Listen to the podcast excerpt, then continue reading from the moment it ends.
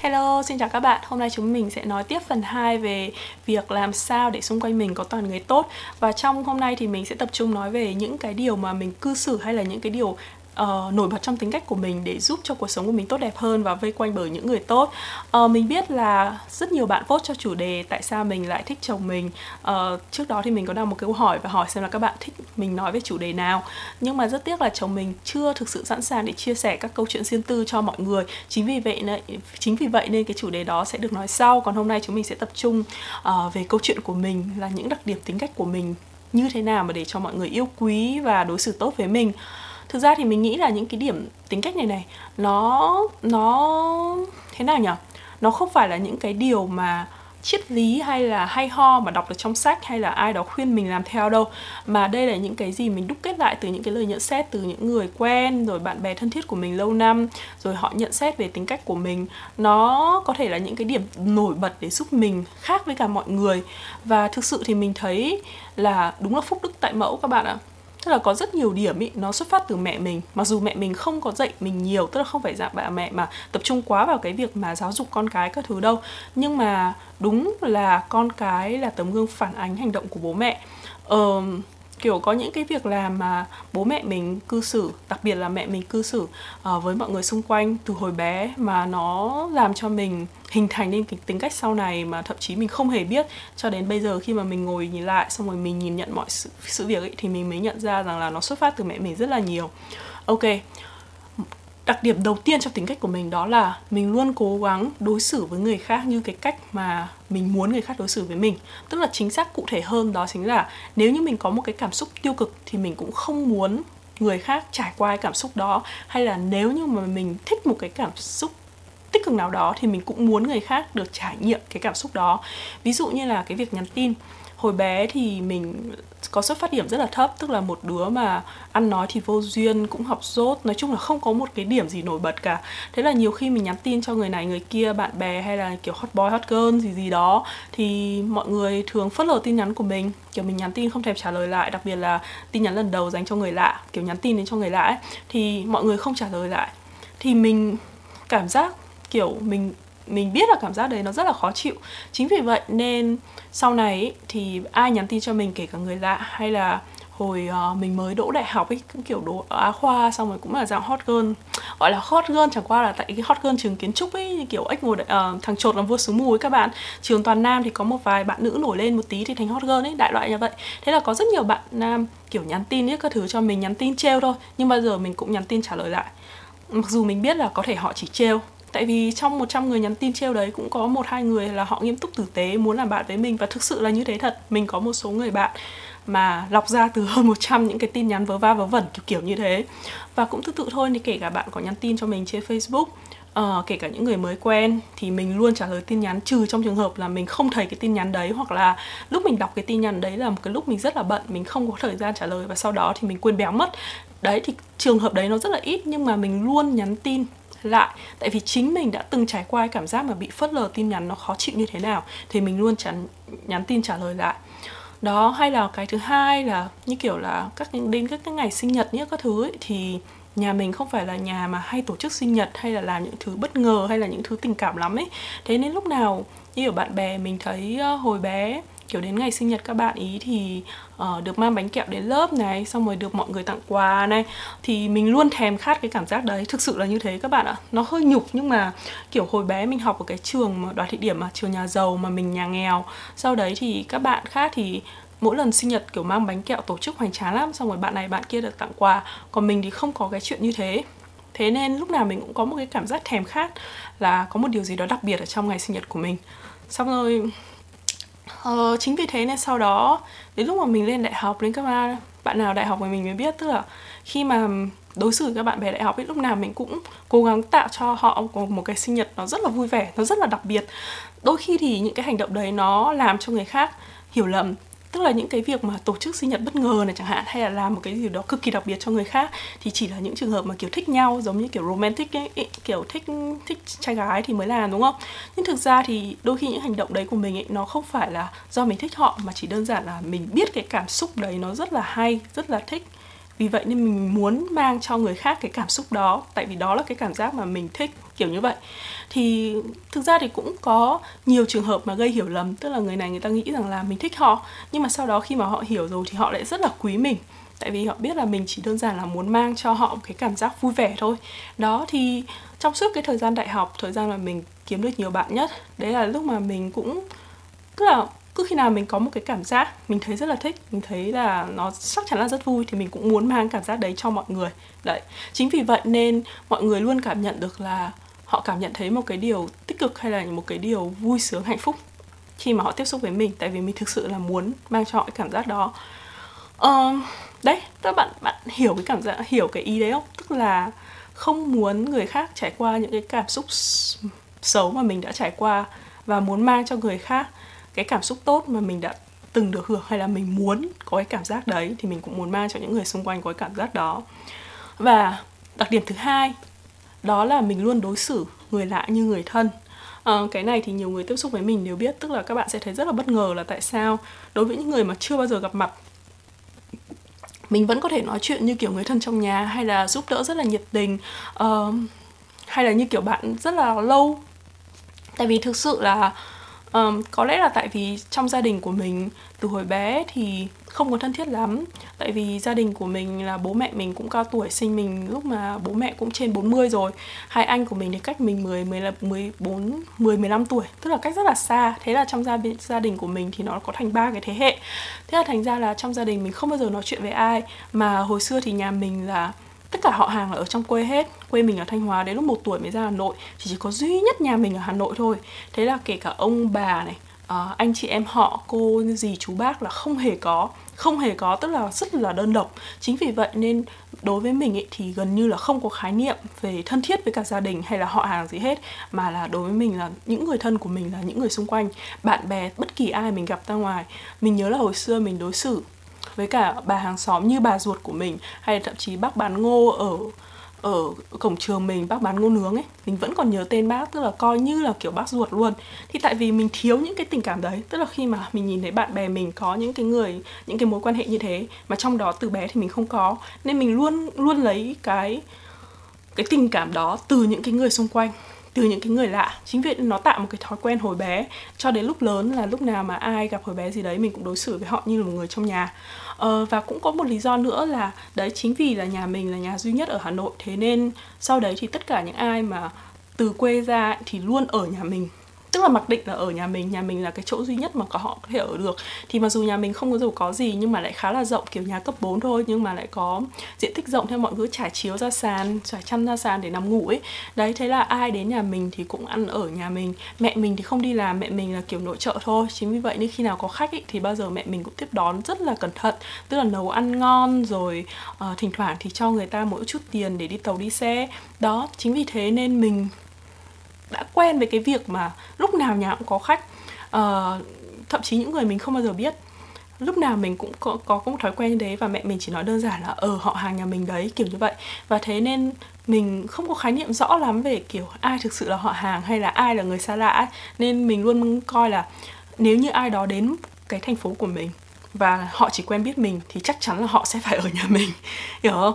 Thế nên kể cả mình giữ cái thói quen đấy cho kể cả lúc mà mình đi du học ở ý hay là ở mỹ cũng thế, mình luôn hiếu khách nếu như bạn nào mà cần một cái chỗ ở mà đến thành phố của mình thăm mình thì chắc chắn mình sẽ sẵn sàng là cho các bạn ở nhờ miễn là trong nhà mình có chỗ. Uh, một người bạn của mình hồi mình ở Iowa ấy, bạn ấy đã tốt nghiệp rồi và bạn đi ra chỗ khác.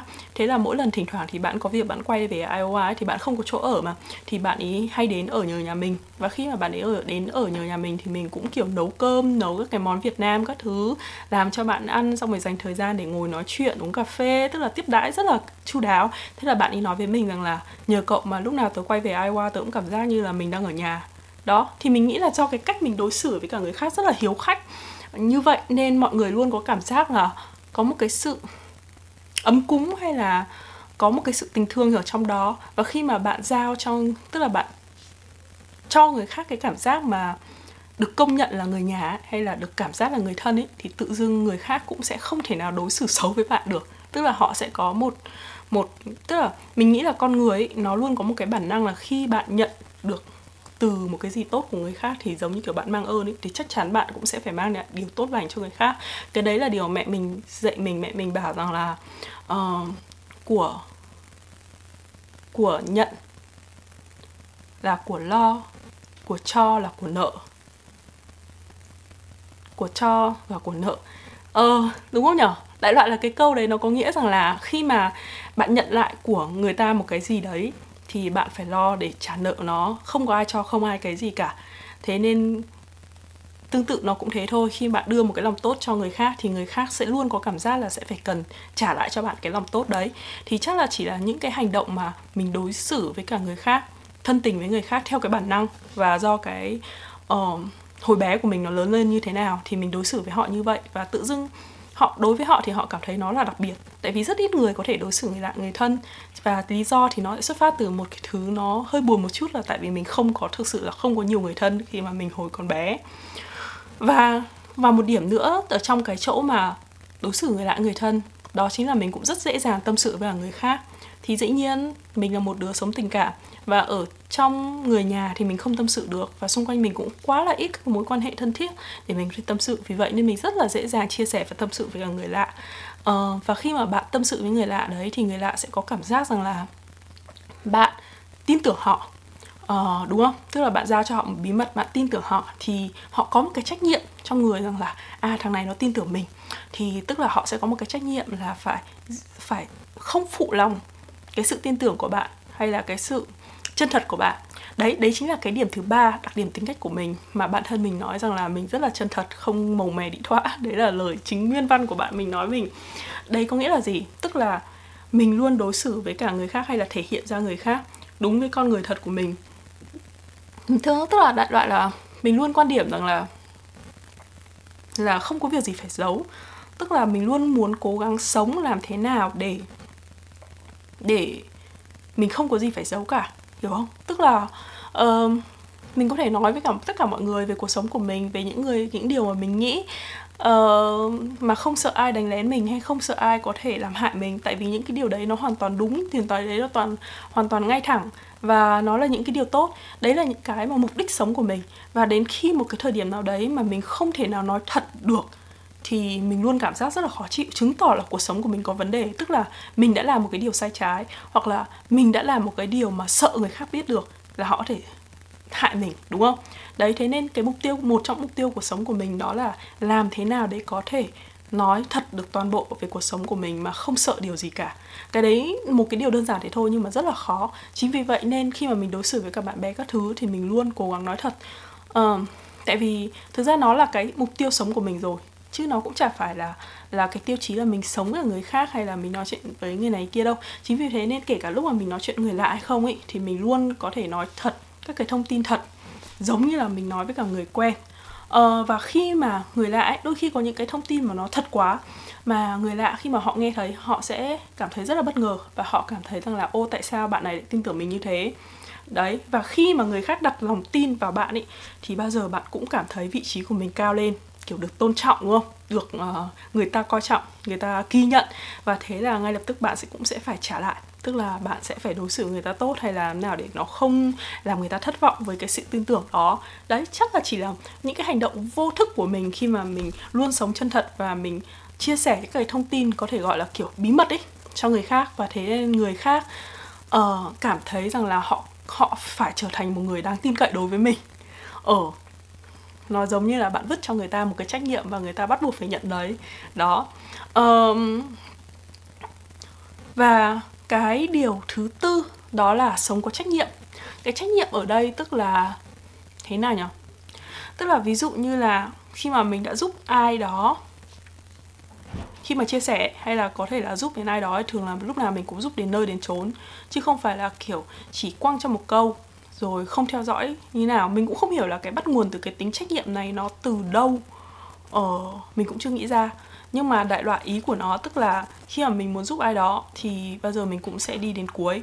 Ví dụ như là mình giúp một chị ờ, đây cái chị mà mình đã giúp chị đạt được cái học bổng uh, giống như mình nhá là cách đây khoảng vài năm chồng chị ý học PhD thế là chồng chị ý rất là muốn chị ý bỏ công việc ở Việt Nam để sang Mỹ với cả anh ý. Thế là anh ý biết rằng là mình và chị ý học là cùng ngành cùng tốt nghiệp trường đại học kiến trúc ra. Thế là anh ý mặc dù không quen biết mình cũng nói chuyện với mình và bảo là em ơi em có thể giúp anh thuyết phục thuyết phục vợ anh sang Mỹ với anh được không? Uh, tại vì thực sự là học PhD 4 5 năm mà vợ chồng xa 4 5 năm thế làm sao được? Mà nếu mà sang Mỹ với anh ấy thì tức là chị sẽ phải bỏ lại toàn bộ tất cả sự nghiệp ở Việt Nam và sang Mỹ bắt đầu lại. Thế là anh ấy muốn mình thuyết phục chị ý và bảo là có cơ hội có thể học lại ở Việt Nam à học lại ở Mỹ và đi làm ở Mỹ giống như em ấy đấy kiểu như thế. Và sau đó mình cũng đồng ý và mình thuyết phục chị ý. Mình thuyết phục lần một không được. Đến lần thứ hai mình thuyết phục bởi chính câu chuyện của mình em đạt học bổng như thế này với profile của chị chắc chắn là chị cũng sẽ làm được. Và rồi um, chị cũng sẽ xin được việc. Và rồi sau đấy thì một năm chị cũng đồng ý chị sang lúc đấy thì anh chị chưa kiểu chưa đủ tiền lắm. Thế là chị vẫn ở đây một thời gian và sau đấy thì sau 2 năm chị quyết định là chị apply và mình đã giúp chị apply uh, apply vào chương trình master tiếp tục để đi học cao học. Và vừa rồi mình đã giúp đến cuối luôn. Uh, và rất là may là chị cũng được học bổng y hệt như mình tức là chị có thể đi học hoàn toàn miễn phí. Đó tức là khi mà mình đã giúp ai đó thì mình luôn giúp đến cuối. Tức là mình cảm giác là mình cần có trách nhiệm ấy. Tại vì nếu mà không giúp chị đến cuối cùng ấy, thì nó giống như là mình giúp, mình khuyên người ta rằng là, chị ơi, chị bỏ sự nghiệp của chị sang mỹ đi. Và sau đó khi mà chị sang đến đây rồi, thì mình lại bỏ mặc chị để cho chị tự bươn trải. Thì mình là một con người trách nhiệm như thế. Tức là khi mà mình đã giúp ai thì mình sẽ giúp đến cuối. Mình chịu trách nhiệm với cái lời nói của mình. Mình không hiểu nó bắt nguồn từ đâu, nhưng mà đại loại nó là như thế và điểm thứ năm đó là sự độc lập. Độc lập ở đây tức là gì? Tương tự như thế mặc dù là mình luôn giúp người khác từ đầu đến cuối nhưng mình lại không trông chờ người khác giúp mình từ đầu đến cuối. Uh, điều này mình học được chắc là tại vì hồi xưa lúc mà mình bắt đầu apply sang ý thế là mình cũng hỏi han các cái anh chị mà đã được du học học bổng ý ấy. Mình hỏi anh ấy là làm sao để làm này thế kia. Và khi mình hỏi một anh quá nhiều thông tin. Tức là hồi đấy thực sự là mình cũng rất là lười biếng uh, mình lười đọc tìm hiểu tham khảo các thứ. Thế là có một anh cũng rất là nhiệt tình giúp mình. Thế là mình hỏi đi hỏi lại hỏi hỏi kiểu hỏi cái gì cũng hỏi sau đó đến một thời điểm anh ấy bực quá anh ấy nói với mình này. Em ơi làm gì có ai dỗi mà có thể trải giải thích cho em từ đầu đến cuối được? Em phải tự tìm hiểu đi chứ anh đã nói như thế rồi thì em phải tự tìm hiểu thế này thế kia đi. Và lúc đấy thực sự là nó tắt thẳng vào mặt mình luôn. Uh, sau mình cũng bảo vâng vâng. Và lúc đấy thì mình bắt đầu tự tìm hiểu. Và từ sau đó mình nhận ra là cái việc mà không tự lập ấy không độc lập được ấy, nó cực kỳ gây khó chịu cho người khác. Tức là không có ai có thể giúp bạn từ đầu đến cuối được. Kể cả có nhiệt tình thì lắm thì chăng nữa thì người ta chỉ giúp được một cái thời điểm này thôi. Và sau đó thì đoạn sau thì các bạn phải tự làm hết. Thế là sau đấy thì tất cả những cái việc thì khi mà mình cần cái sự giúp đỡ của người khác thì bao giờ mình cũng, thực ra là gọi là gọi là người ta chỉ mở cho mình một cái thông tin lúc đầu thôi. Còn sau đó thì làm thế nào thực hiện ra sao thì mình cũng luôn tự làm hết. Và cái đấy nó khi mà càng lên cao ấy uh, như kiểu lúc đi làm đi học ấy thì mình thấy cái điều đấy nó càng đúng. Tức là khi mà bạn có thể tự độc lập được tự giải quyết cái vấn đề của mình rồi ấy, thì người ta khác sẽ không khó chịu với mình. Giống như là mình có một đứa bạn hồi bé chơi rất là thân, cũng rất là thân thiết với nhau. Con đấy thì nó có cực kỳ nhiều cái vấn đề trong cuộc sống. Bố mẹ ly dị rồi, nói chung là đời nó nhọ lắm các bạn ạ. Tức là mình cũng chưa gặp đứa nào đời nhọ như nó, hay là có thể nó nó tự làm đời nó nhọ, không biết được. Nhưng mà nó có quá nhiều vấn đề trong cuộc sống và lúc nào khi nói chuyện với nó cũng chỉ nghe thấy nó than thở than thở.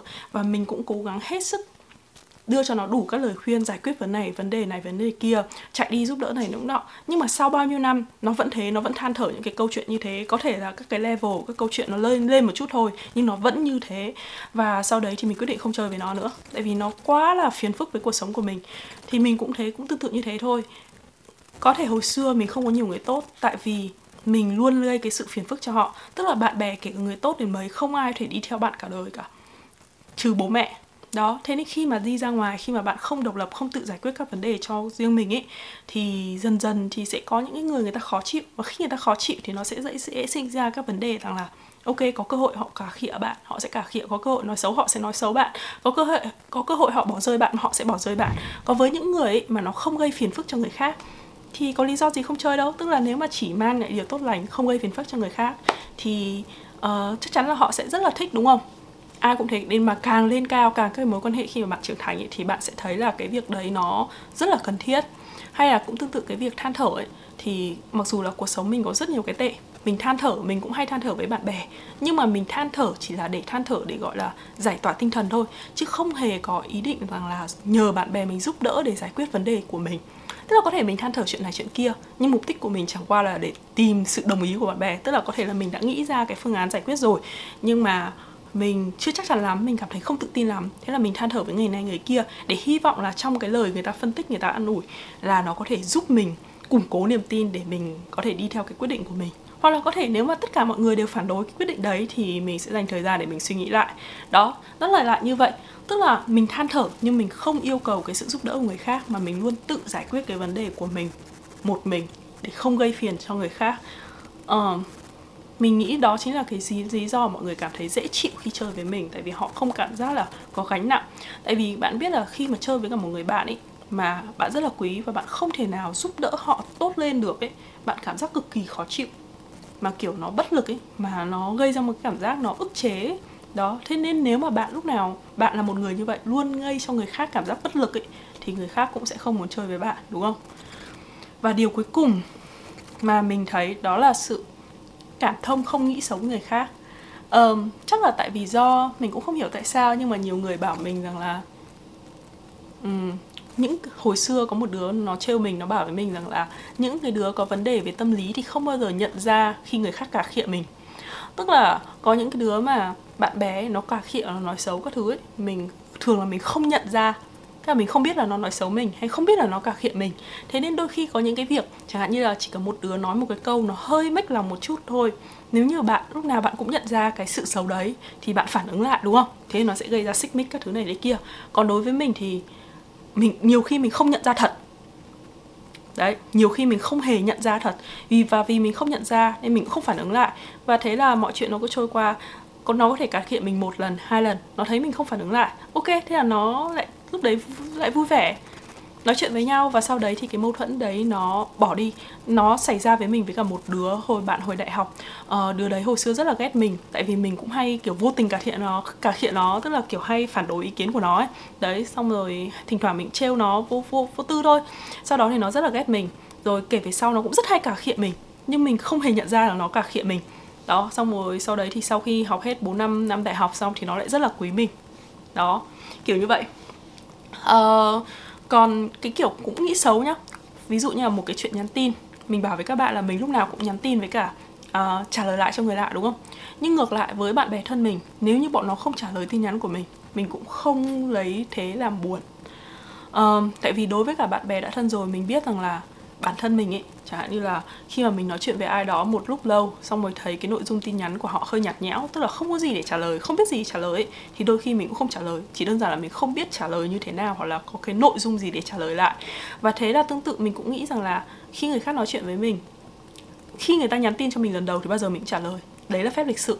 Nhưng mà nếu mà cái cuộc nhắn đấy nó cứ kéo dài một đoạn mà lại không có gì để cho mình đáp lại cả ấy, thì mình ok với việc là người khác không trả lời mình. Hoặc là có thể người khác đang bận một cái lấy việc gì đó họ không trả mình lời mình lúc đấy và sau đó vài ngày sau họ trả lời mình.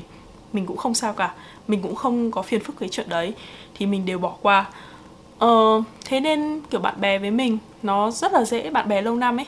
Mình như kiểu bạn bè lâu năm thì thân ai là đấy lo ấy. Có khi cả năm chả nói chuyện với nhau câu nào. Xong rồi thỉnh thoảng vào hỏi thăm ê mày thế nào? Ê mày thế kia?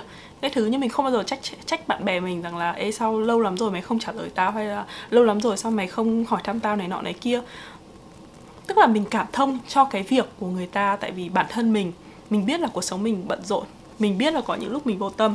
Thì tương tự mình cũng nghĩ rằng là người khác cũng như vậy. Cũng có những cái lúc vô tâm, có những cái mối quan hệ này, quan hệ kia. Chính vì thế nên những cái việc mà hành động mà nhỏ nhặt thì thường là mình không để ý lắm.